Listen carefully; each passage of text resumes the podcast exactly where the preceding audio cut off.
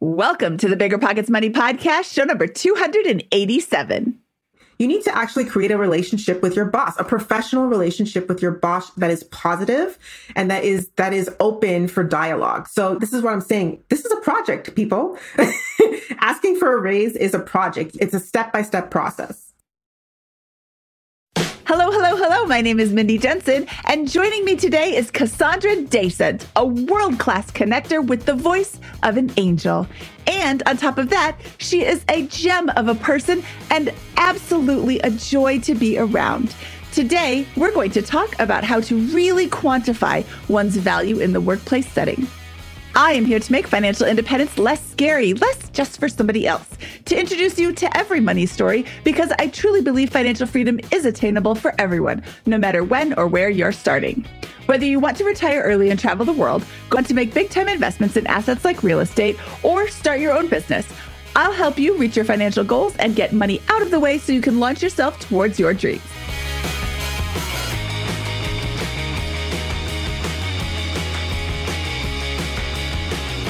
We have a lot to unpack in today's episode because Cassandra has an enormous amount of information to share with you today. When it comes to financial guidance, you got to trust the source. It's why you listen to this podcast. When Mindy and I want to upgrade our wallets, we turn to NerdWallet. Scott's right. Their expert team of nerds dives into the details to help you find smarter financial products. Before NerdWallet, Mindy and I were paying for vacations in cash, missing out on miles, and not even knowing what we're leaving on the table. But now we're flying to the skies for free thanks to our new cards with more miles and upgrades than ever. So if you want more travel rewards, hotel upgrades, or airport lounge access, no matter where you go next, let NerdWallet help you make it happen with a killer travel card. Don't wait to make smart financial decisions. Compare and find smarter credit cards, savings accounts, and more today at nerdwallet.com. NerdWallet, finance smarter. As with all cards, credit is subject to lender approval, and terms of each credit card issuer apply. This show is sponsored by Airbnb. Did you know that I turned one of my first homes into an Airbnb? It's true. And it even helped me get the extra income I needed to launch my real estate career. So if you want to try your hand at making even more income with your property, Airbnb is the place to be. Your home might be worth more than you think. Find out how much at airbnb.com/host.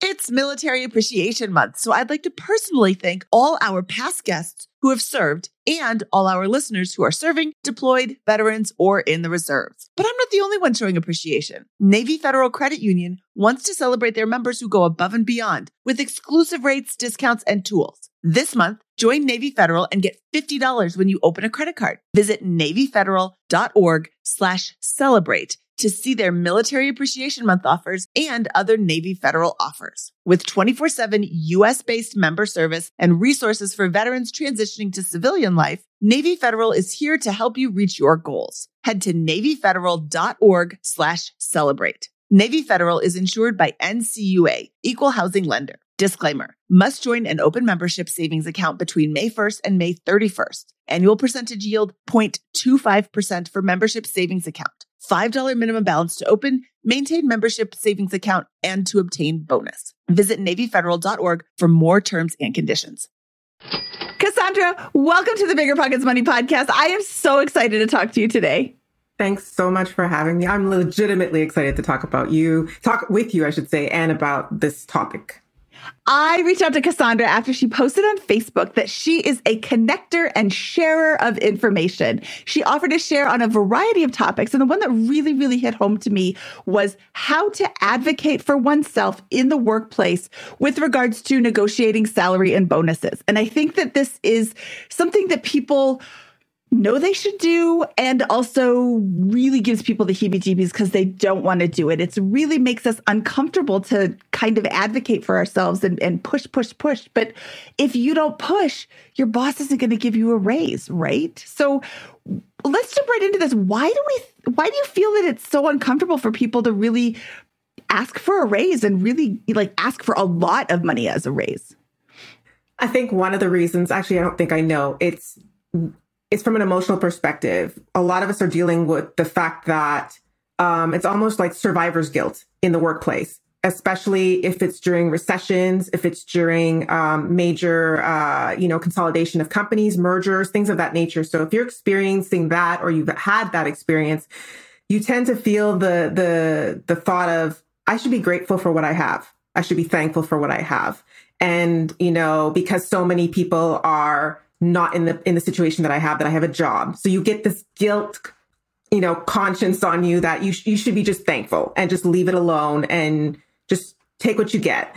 So that's definitely one. For women in particular, uh, I think we're still working through a lot of uh, constraints in the workplace in terms of whether some of some of us females are few and far between in our profession, especially in domains such as engineering, you know, science, uh, mathematics, you know, uh, even even in the education system, how many are tenured versus not.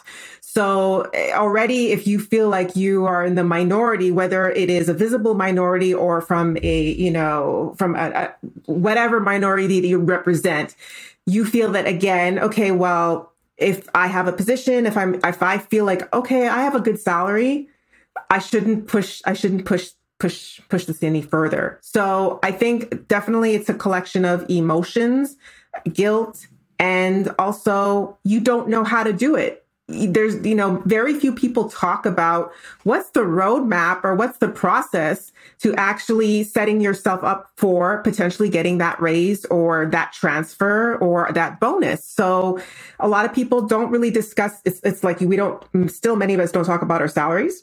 So what makes you think that people are going to talk about the process out of how to get a raise?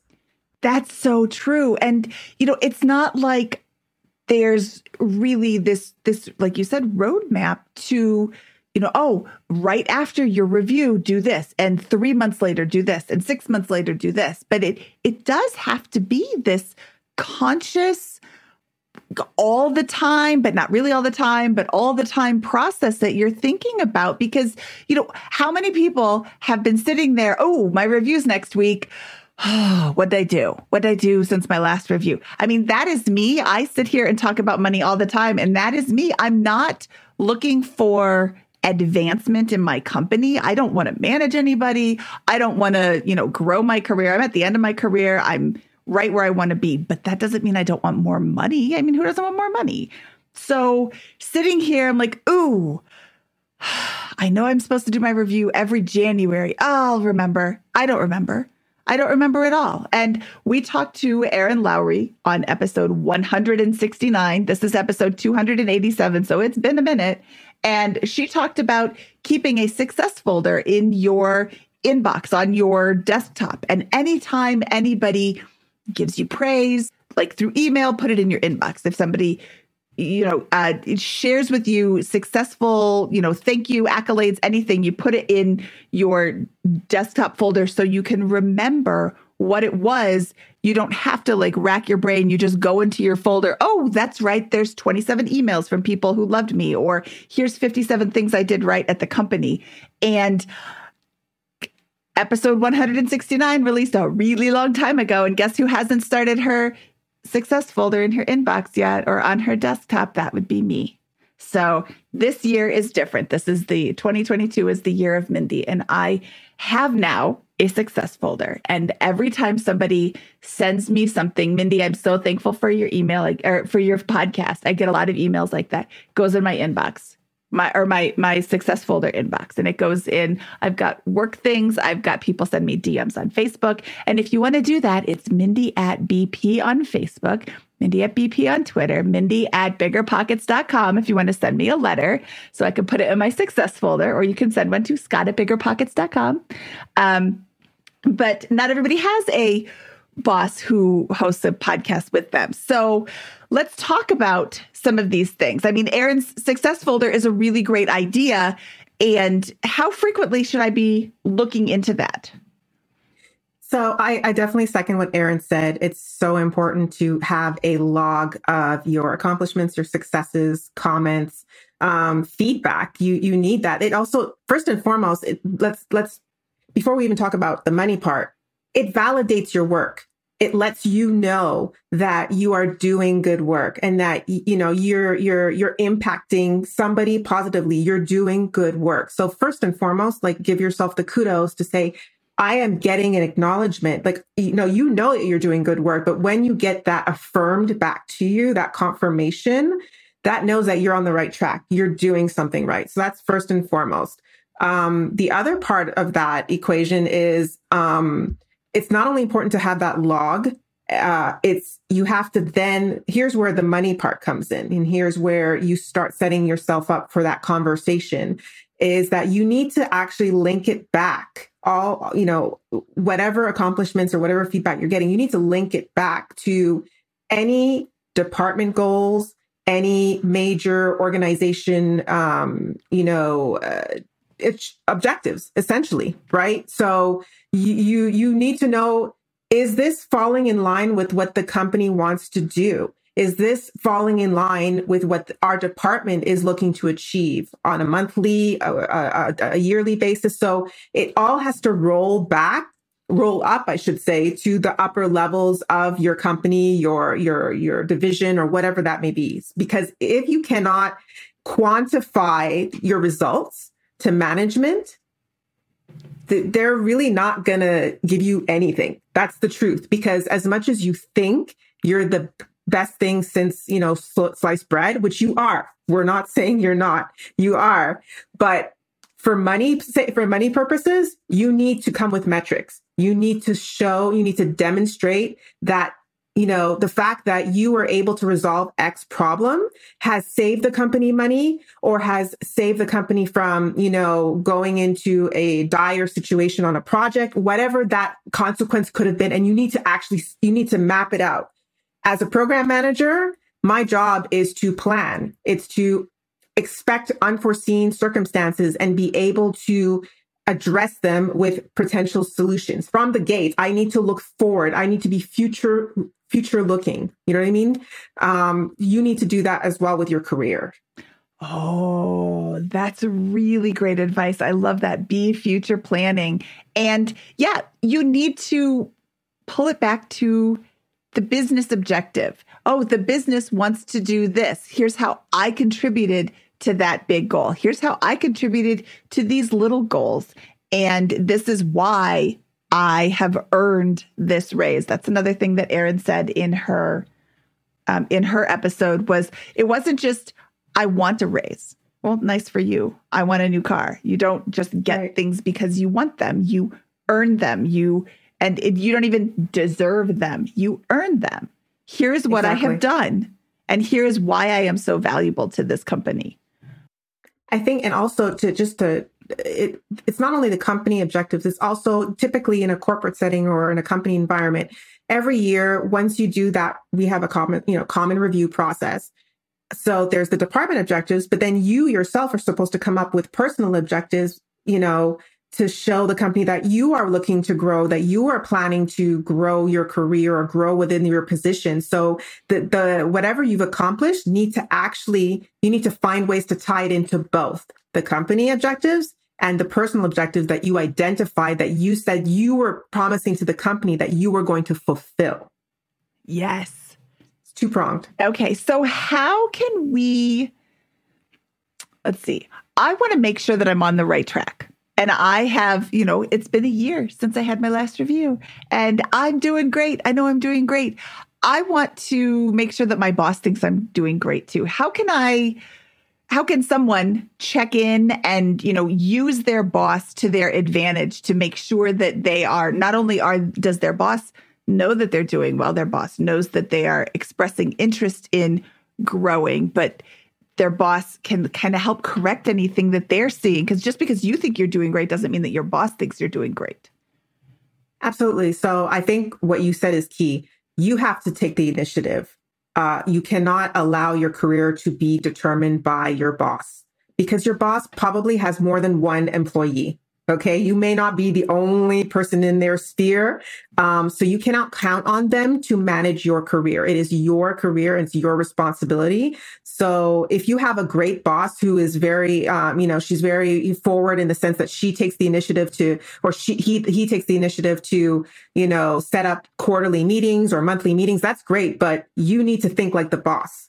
Okay. Because at the end of the day, you have to put yourself in their position to say, okay, well, how much of the, the, the, the, full purse of, of money am I going to allocate to each employee? And uh, why, why is X Darren deserving 6% raise while Emily's only getting three. So what I would suggest first and foremost is that you approach your boss and say, Hey, I would love to have check in meetings with you. Um, I know your schedule is busy. I think it's important for me to, to be able to tell you what's going on within, you know, within the workplace, within my environment, within the team, because I know that you're not really hands on because you trust us as employees to do, get the job done. But I know that you'd like a, you know, you'd like a, a summary. So whether it be uh, you know, a monthly or quarterly call, whether it be an email every couple weeks, however that person likes to receive information is how you're going, you need to cater to them. Okay. So that's the first thing is that you need to take control and cater to them, how they like to receive information. Secondly, you need to be delivering that information. You need to be consistent with how you communicate your results or communicate what's going on or communicate even obstacles or even situations that are not going well within a project or within, you know, within, let's say customer service. There's there, the metrics are off. You need to be able to clearly and succinctly steal, you know, explain the problem, explain what you're doing to resolve the problem and communicate with them that the problem is resolved because that's what you're guaranteeing them to do is you are here to resolve problems. That's, that's what we get paid to do, right? We create, we innovate and we resolve problems. That's, that's the, that's what we do as people. So that's, that's the first and foremost thing I was, you need to take control. If you want a one liner, you need to take control of the process and you, you need to set and establish consistent reporting to them. How much time do you think it would take to set this up um, how much time should you be spending on checking in with your boss? Is this like a five minute process? Is this a 30 minute process? And this is like per week, per month, per quarter? I think it really depends on um, the nature of your job.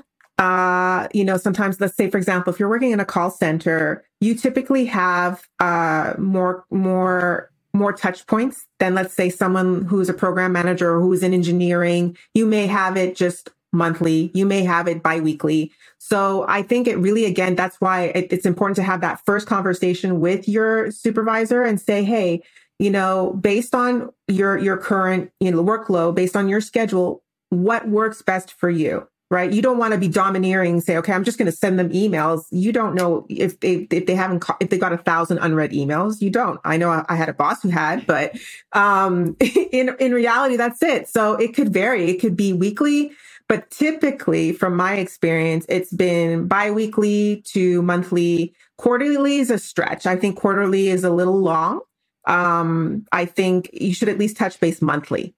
Let's call it average, at least monthly for at least 15 to 30 minutes every month if you're doing a con call. And if you're doing the email, I would say, you know, every two weeks. Very short, concise email, bullet point. You do, they don't have time to read, right? Let's put yourself in the position of your boss always. That's very interesting. You said quarterly is a little long. Um, I, I, and you know, if you're listening to this and you're thinking to yourself, "Oh yeah, I get together with them once a year."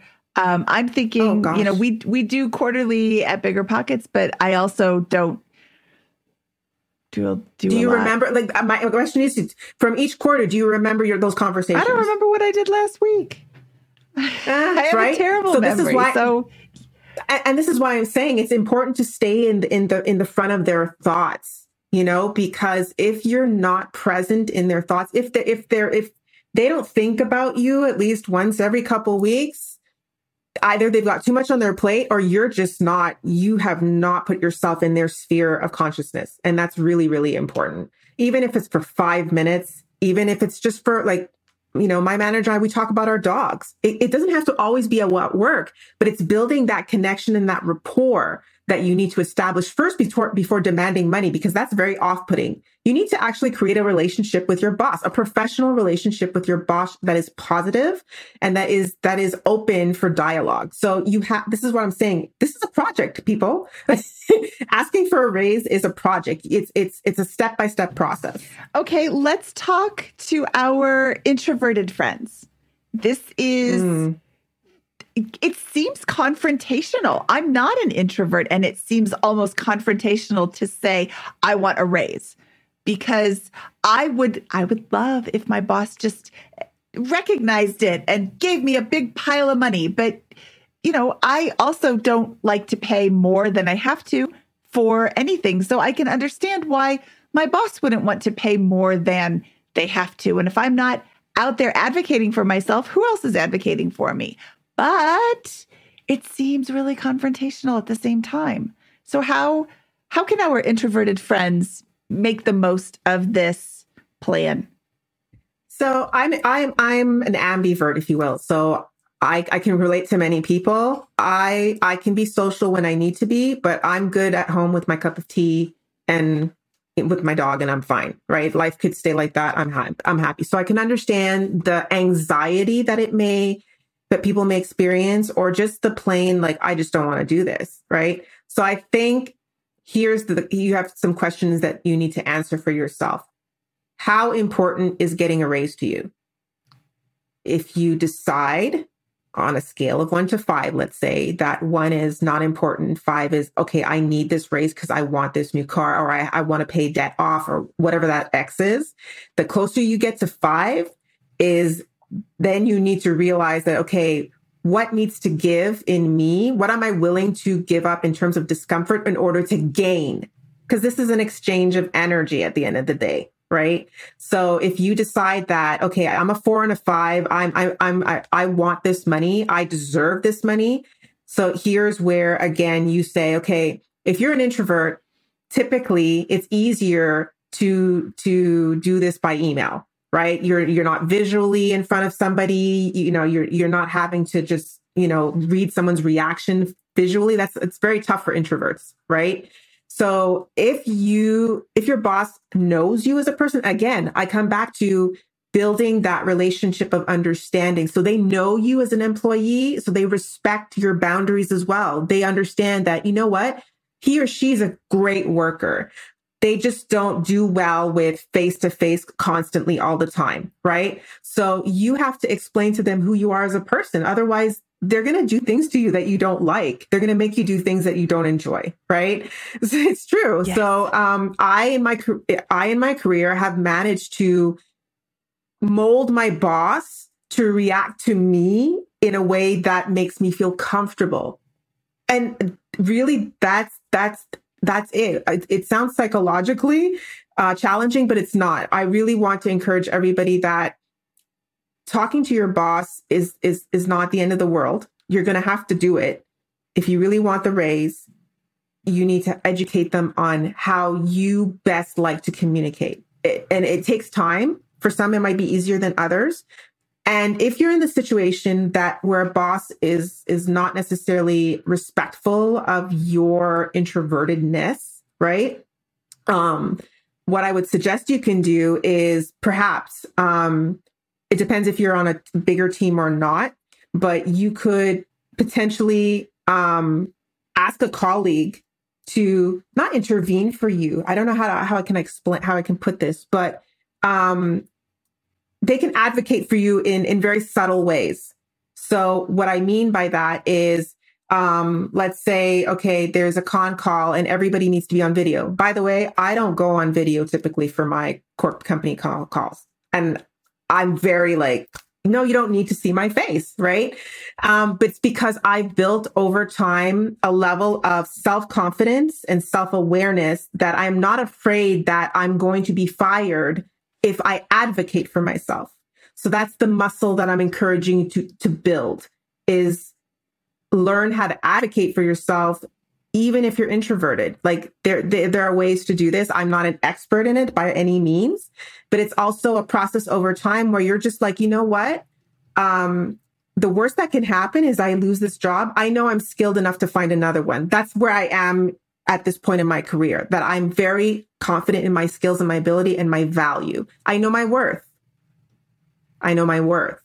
So now it's just finding your way of communicating your worth and your belief in your abilities to do your job so that your boss really doesn't doesn't pressure you into doing or communicating in ways that you don't want to communicate. Let's switch gears a little bit and talk about setbacks because it is really nice to think that your employment is always going to be unicorns and rainbows, but there are problems that sometimes come up. You make a mistake, the uh, project doesn't get out on time. Sometimes the project doesn't get out on time due to no fault of your own, but it's still your project, so it doesn't go according to plan. How do we get back on track after a setback? The first thing that is crucial, you need to accept responsibility for it. So you need to demonstrate that the, the blame game doesn't work here. So if you are responsible for an outcome, you need to take respons- responsibility for that said outcome. You cannot hide behind other people. You cannot throw people under the bus. That that's not going to lengthen your career. Okay. So it really will shorten it, in fact. So first and foremost, you just need to be honest. Um, explain why it went wrong, explain the factors that caused it to go wrong, and really come up with some solutions, you know, plan A, B, and C, not just one option. You have potential options to how to be able to rectify or at least limit the damage or the consequences of what happened, because sometimes we can't fix it to, to fruition. Some projects just, you know what I mean? It, it, it, it doesn't end well. Yes. right. So um, in those cases, you really just have to say, okay, well, I identified why and how and when it went off the rails. So for future, you know, I am I am logging it so that I recognize that if we are even close to being in that position in a future effort, I know how to roll it back. I know how to how to divert and I know how to how to deal with it, right? So there's lessons learned we call them in in our world, right?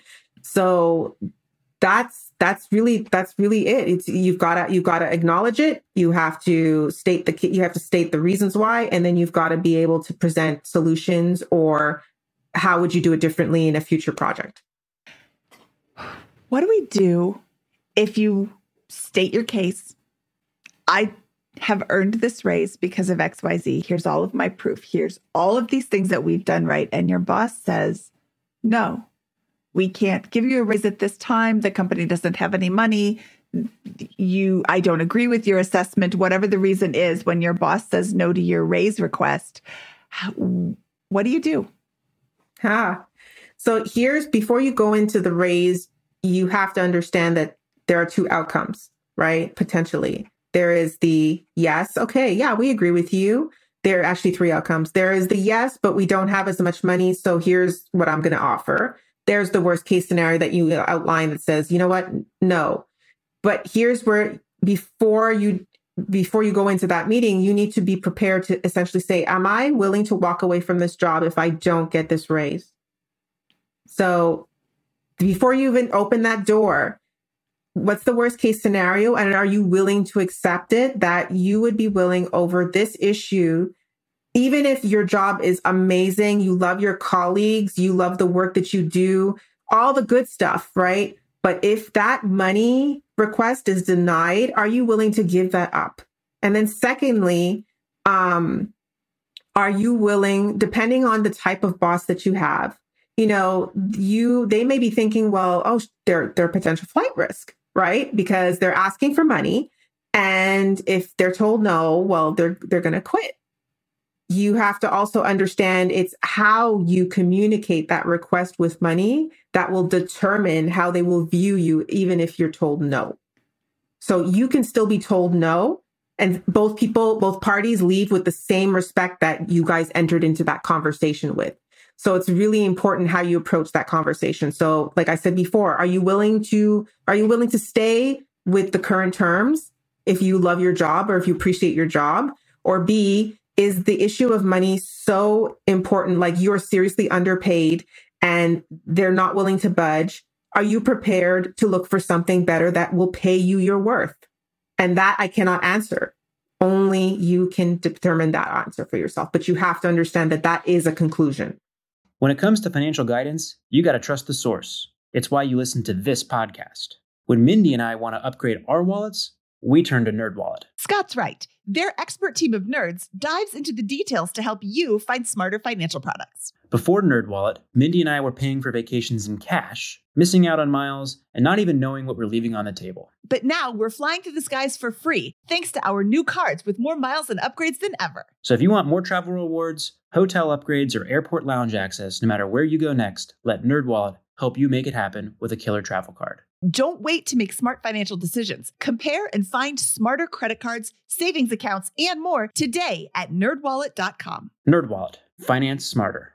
As with all cards, credit is subject to lender approval, and terms of each credit card issuer apply.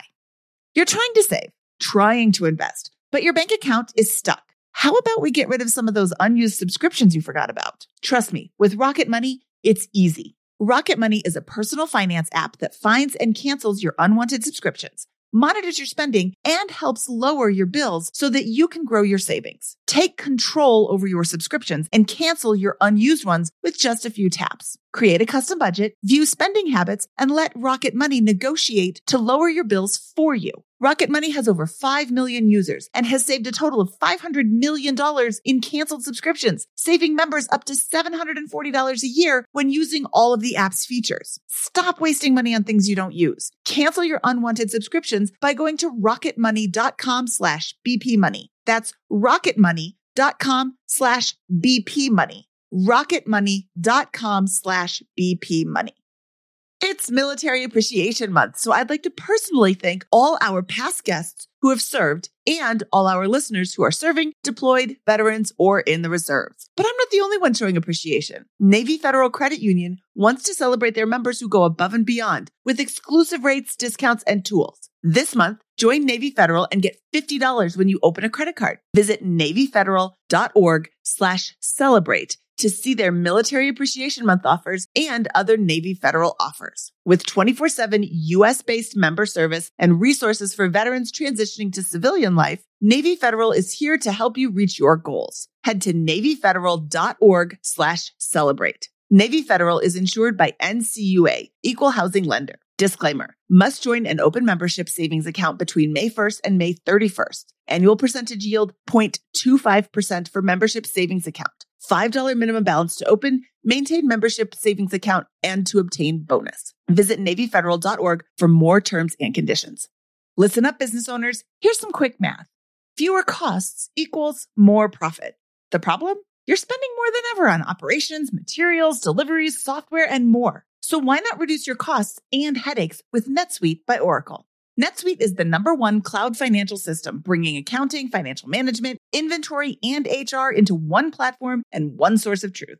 NetSuite lives in the cloud, which means you can reduce IT costs with no hardware required. Cut the cost of maintaining multiple systems because now you've got one unified business management suite. You improve efficiency by bringing all your major business processes into one platform, slashing manual tasks and errors. It makes sense that over 37,000 companies have already made the move to NetSuite. Don't let rising costs sink your business's growth. By popular demand, NetSuite has extended its one of a kind flexible financing program for a few more weeks. Head to netsuite.com slash BP money. That's netsuite.com slash BP money netsuite.com slash BP money.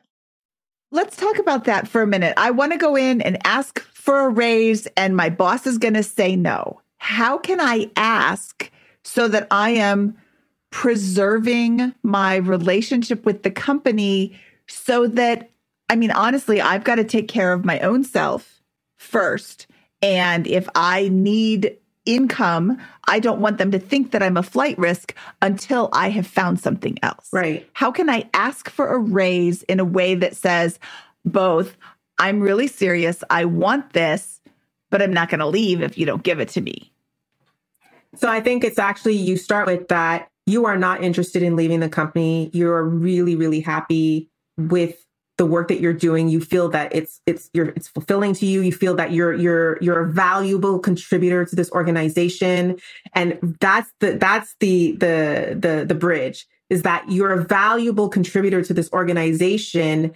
And here's why here's here is metrically wise my value. I'm actually now demonstrating my value from a dollar cents goals, objectives, perspective. But you always lead off the conversation is that you are you are genuinely happy with you know working at xyz working for you.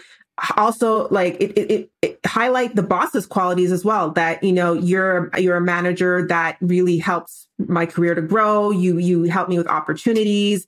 Like m- make them part of your success right? They you've got to you've got to get their buy-in that's what this is this conversation is a buy-in they need to buy into you as a person so that's my suggestion is how you would lead that conversation off is that you're happy you're generally happy with your job you're happy with them as a manager um, and also, I would suggest is ask them for their opinion of you. And I know it's scary. I know it's scary, but feedback is really important. Like we're not perfect. No one is perfect. We can all improve and show them that you want, you want to improve in the process. Right. So with all these things, I think if, if you really position yourself as, um, pro them, not anti them, you know, but in, at the end of the day, like you have the right to ask for more money. Like they know this. They know this. HR. This is what they have. HR. They know that uh, that employee, employees are going to do this every year.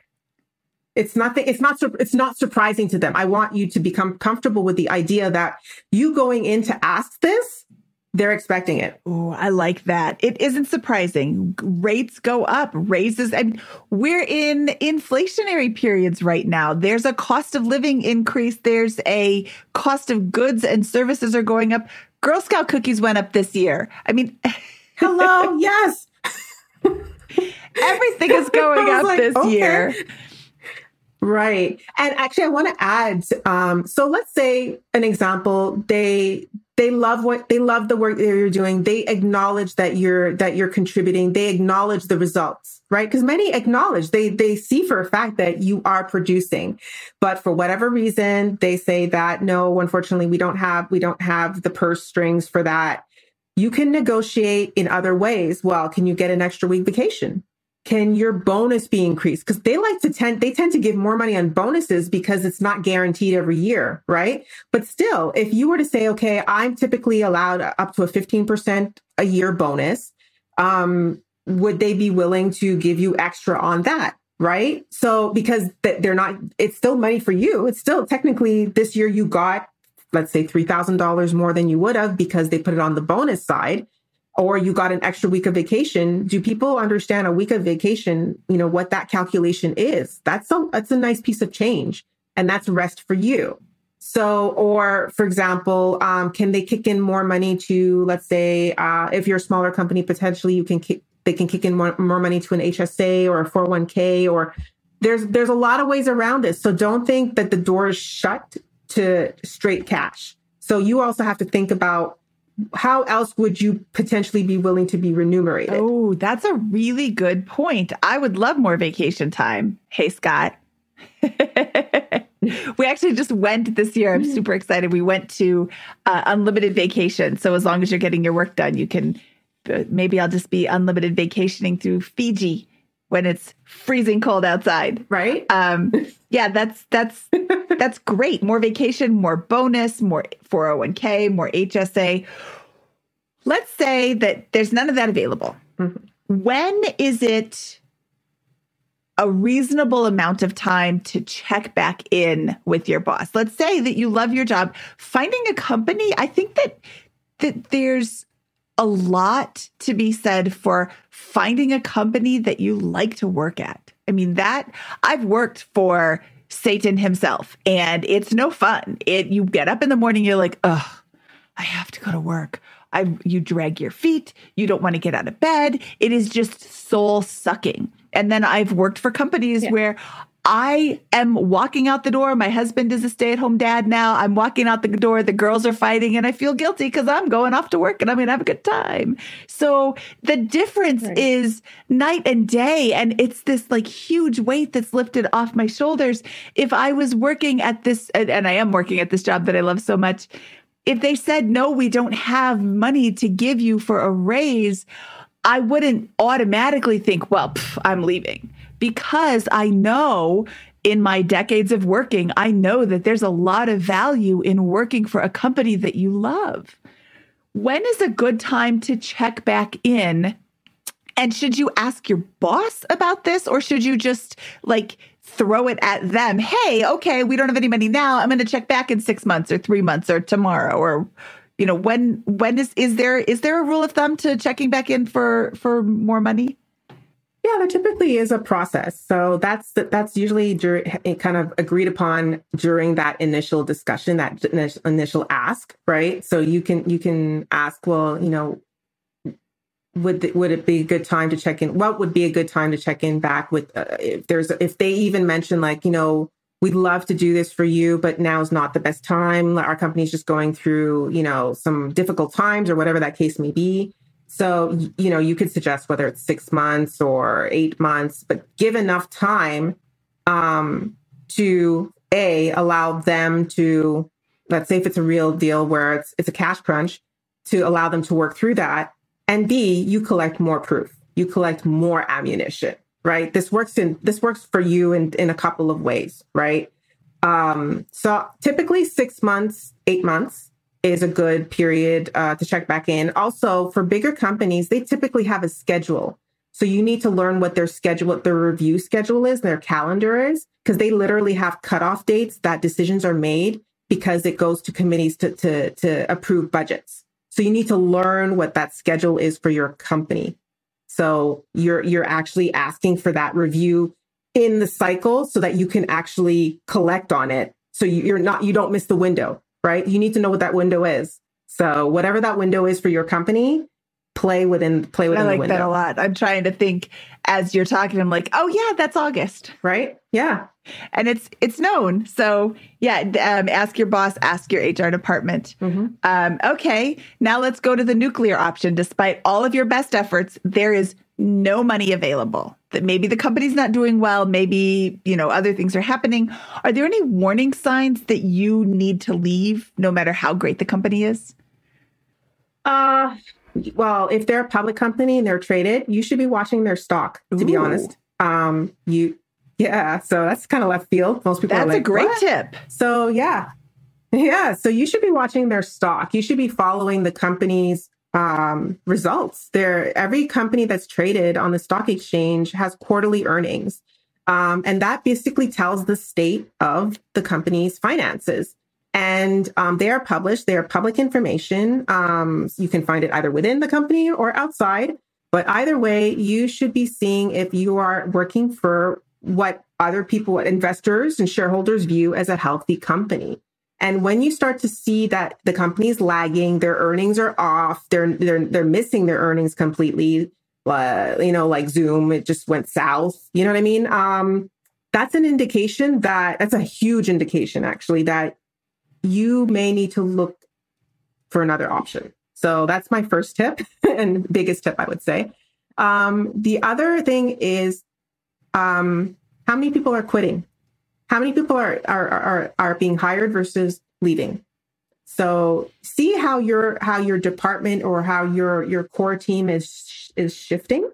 Are people leaving? Uh, where are they leaving to? If they're talking about it, um, if people are leaving but they're not hiring to fill that role anymore, they're starting to share the responsibilities across people. That's that's these are signs. These are warning signs that you need to pick up on. That's really powerful. The the uh, don't get caught being the last employee there to close up the company and then you know get your dollar fifty severance. Literally. Yeah. Okay.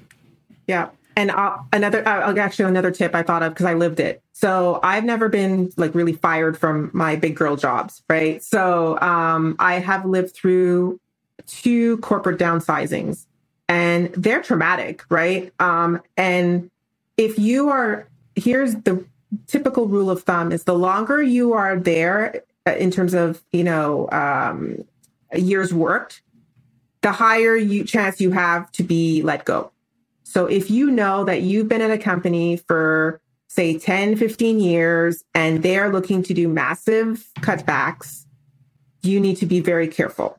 So you need to start considering should I negotiate for severance? Should I should I potentially like take the money and go if you can find another job within your field, right? There's a lot of things that wrap into this, but I want people to think that that is a potential possibility that you might be on the chopping block faster than someone who got hired only 6 months ago or 2 years ago because they cost less. You cost more typically. That is a really good point because when they when they do a buyout, it's usually based on how many years you've been there. So you yeah. get a, a month for every year you've been there. Well, here's two months versus ten. Right.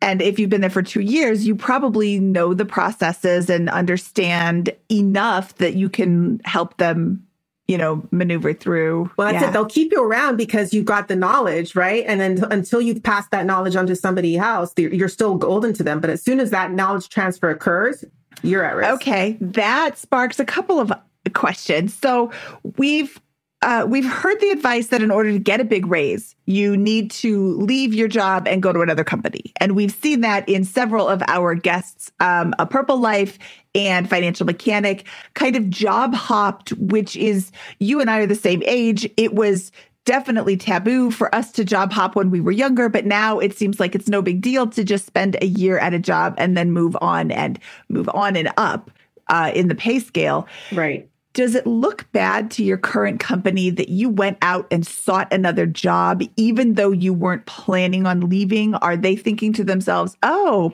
Cassandra's going to leave, so we will give her the raise so that she'll stay until we can find somebody to replace her? Or do they think to themselves, wow, Cassandra went out and figured out what her worth is, so we're going to reward her by giving her so much money? Like that doesn't really seem on brand for the companies. Uh, gosh, I think it really depends on your skill set. Um, it depends where you're working. Like if you're working for Apple or Microsoft or Google, you know what I mean? They're desperate to keep high, t- you know, high, high knowledge talent, right? So this is very subjective. Um, for let's say people who are doing administrative work or people who are, are doing clerical work, for example, right? In in the minds of many companies, it's almost sad to say, but it's like they're a dime a dozen, meaning that you're easily replaceable. So they don't value you as much as they should. So um, that's where you need to be careful in terms of what role that you're currently in. How much knowledge do you have of the company? Like, for example, I, I, you mentioned we're the same, we're in the same uh, generation, and I was one of those exceptions that did leapfrog. So um, before it wow. was, yeah, before before it was like en vogue, yes, because I understood that um, really the, the ultimate time is the ultimate bargaining tool is when somebody wants you, right? When the, when you when you're at that hiring process and they they want you, that's when they're most willing to to give you the most. Really and truly, that's that's just the reality of of of how it works, right? Um, so it is it is much harder when you are already installed in your job. You've been there for a couple years, and if you haven't been advocating for yourself, and you suddenly like find Jesus in the process, um, and you're like, oh my gosh, like yeah, I've been underpaid. Like I need to fix this right away. They've been like, oh, oh, okay. She's she's she's now aware. Okay, how do we handle her or him? You know, so it really depends how you're coming in, what role are you working in, what company do you work for, what relationship do you have with your bosses. Again, I come back to that. If you haven't established a positive relationship from the get and you haven't maintained it, that's your job. That's part of your job. People don't, it's not only your job to do the work, it's your job to make your bosses think you're a superstar because you are. Oh, I love that. I love that. I'm going to mark that as a quote. We're going to have that up. It is your job to make sure your boss knows that you are the superstar that you are. Okay, how frequently should somebody update their resume? I know people who have never, like, as soon as they get their job, they just put it to the side. Um, I look at that girl in the mirror every day. Although I'm not looking for a new job, I don't want a new job. But how frequently should you rec- update your resume? Because it's kind of hard to remember all the things that you've done. So, well, if you're keeping a log of what you're doing, it's not hard at all. So it comes back to that folder, right? So that, that folder serves multiple purposes, right? So that folder is not only to help you navigate your, your present career and, and to demonstrate your value to your company in the hopes of being, being rewarded financially. It's also to help you to position into a new job should you need to do this very quickly. So LinkedIn is a great tool, and I don't think enough people use it the way it, it, it is laid out properly. Um, and I think your your resume updates should be happening in concert with your updates to your folder. So like, you know, you can set yourself a time, let's say every three months. You have a meeting with yourself and you look at your folder and you're like, okay, well, what projects have I have I worked on or that I've completed that are really like they challenged me. They pro- they provided me to an opportunity to learn new skill set, um, new new software, new systems, new programs, new processes. Whatever these newnesses is that can translate in p- potential raises, whether inside or outside the company, that's when you need to update your resume Ooh, in tandem. Okay.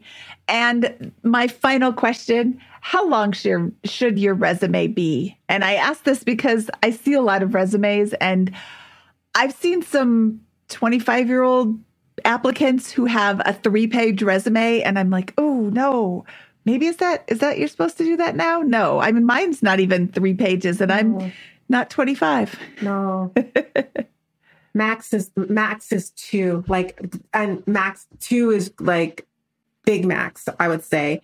If you're able to um, consolidate everything into a one pager, obviously it depends on age, right? The older you are, you have typically more work experience, but that depends, right? If you've been at the same company for three years or for 30 years, I should say, you can you can actually format it to one page where you just separate the roles that you had or or what you've worked on, right? But ideally, I think the rule is that HR typically looks at a resume for less than 10 seconds and chucks it. Like if they don't like if they don't see what and uh, and the other part is a lot of a lot of uh, systems are automated automated so they're looking for keywords in your resume right so if they're not finding keywords that align to the job posting right that gets chucked.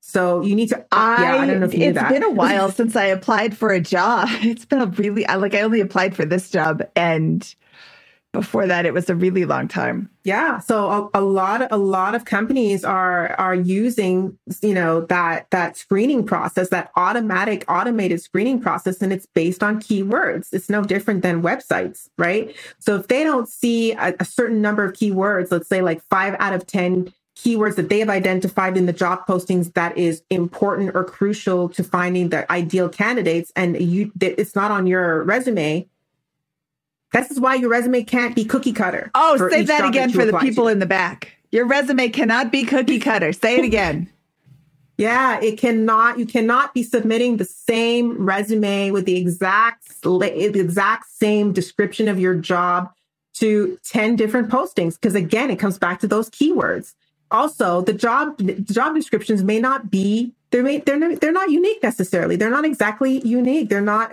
so you you need to cater to them. Again, do you want this job or not? It it's is work. work. Okay. Yes, it is work to find a job. Yes. I have I was laid off once. I completely deserved it. I was a terrible employee. I'm better. I'm much better now. But yeah, it was horrible. And I was married at the time. I'm still married, but I was married at the time, which made it a lot easier to regroup over the weekend and then monday i was at the unemployment mm-hmm. office and then i would I, it's been a long time right yeah and where we're dating ourselves because i remember the unemployment office well, too right so because i did get fired when i was 17 i'll admit that i was, was employee i was at the unemployment office and then i grabbed the newspaper and started looking for jobs in the newspaper because that's how you found a job in 2002, I think it was.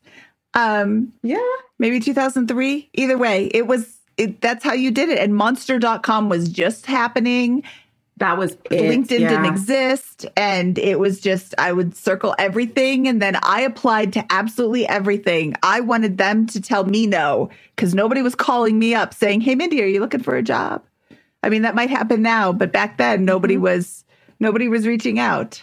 No, the, the the age of recruiters was not was not happening then. Like it's a completely different world when it comes to yeah. job hunting now. I, it, honestly, it's so much for me. I find it so much easier. But I think a lot of people are lackadaisical in terms of how they approach finding a job. Even today, um, recruiters will not call, knock on your email or call you unless they have seen something publicly about you that interests them. That's just how it works, right? So you have to make yourself an interesting candidate. So that requires you, there's a process. You need to, you need to put work into this. You need to stand out because there's millions of other people that want, sometimes they want Yeah, the same yeah, job, Absolutely. right? Absolutely. I don't know out? anybody who's had one applicant for the job that they were advertising for. And it, exactly. And if it's one applicant, you question whether you want that job or you want to work there. Exactly. Exactly. Oh my goodness. Cassandra, this was super fun. Is there anything else that you want to share or that I forgot to ask or that you think uh, people who want to prove their worth or want to, you know, go on and look for a new job need to know? I think we've covered so much. I would just encourage people to to to put yourself out there, right? And before you put yourself out there to ask yourself, you know, what's the worst case scenario? Can you live with that worst case scenario is that they tell you no, right? Um and most most 9 times out of 10, yeah, you can accept that no, right? Um but don't be afraid to put in the work in order to justify why you deserve more. So it's not an automatic, it's not a guarantee but I think it helps you to grow as a person to to be open to that conversation of saying, you know, exchanging that information and and seeing, yes, I deserve I I know I deserve it. Here's why. But I'm open to feedback too. I think that's a lot that's part of the conversation that people don't typically go into that with is avail open yourself up to their perception of you as well because you might not be you might be working thinking that you're doing great and their perception of you is not the same and it may be for a reason that miscommunication that you this is an opportunity to correct it before things get worse Yes, yes. If you want to raise in six months, you need to know now that you're on the right path. Oh, exactly Cassandra, I love you. You're the best.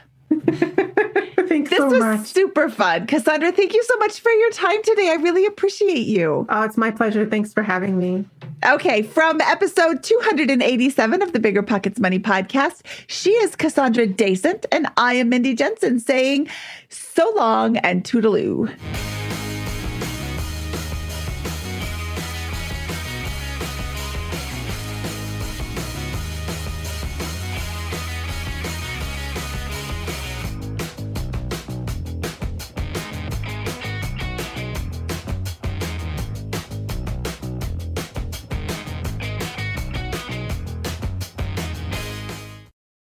Military Appreciation Month, so I'd like to personally thank all our past guests who have served and all our listeners who are serving, deployed, veterans, or in the reserves. But I'm not the only one showing appreciation. Navy Federal Credit Union wants to celebrate their members who go above and beyond with exclusive rates, discounts, and tools. This month, join Navy Federal and get $50 when you open a credit card. Visit NavyFederal.org slash celebrate to see their Military Appreciation Month offers and other Navy Federal offers. With 24 7 US based member service and resources for veterans transitioning to civilian life, Navy Federal is here to help you reach your goals. Head to NavyFederal.org slash celebrate. Navy Federal is insured by NCUA, Equal Housing Lender. Disclaimer must join an open membership savings account between May 1st and May 31st. Annual percentage yield 0.25% for membership savings account. $5 minimum balance to open, maintain membership savings account, and to obtain bonus. Visit NavyFederal.org for more terms and conditions.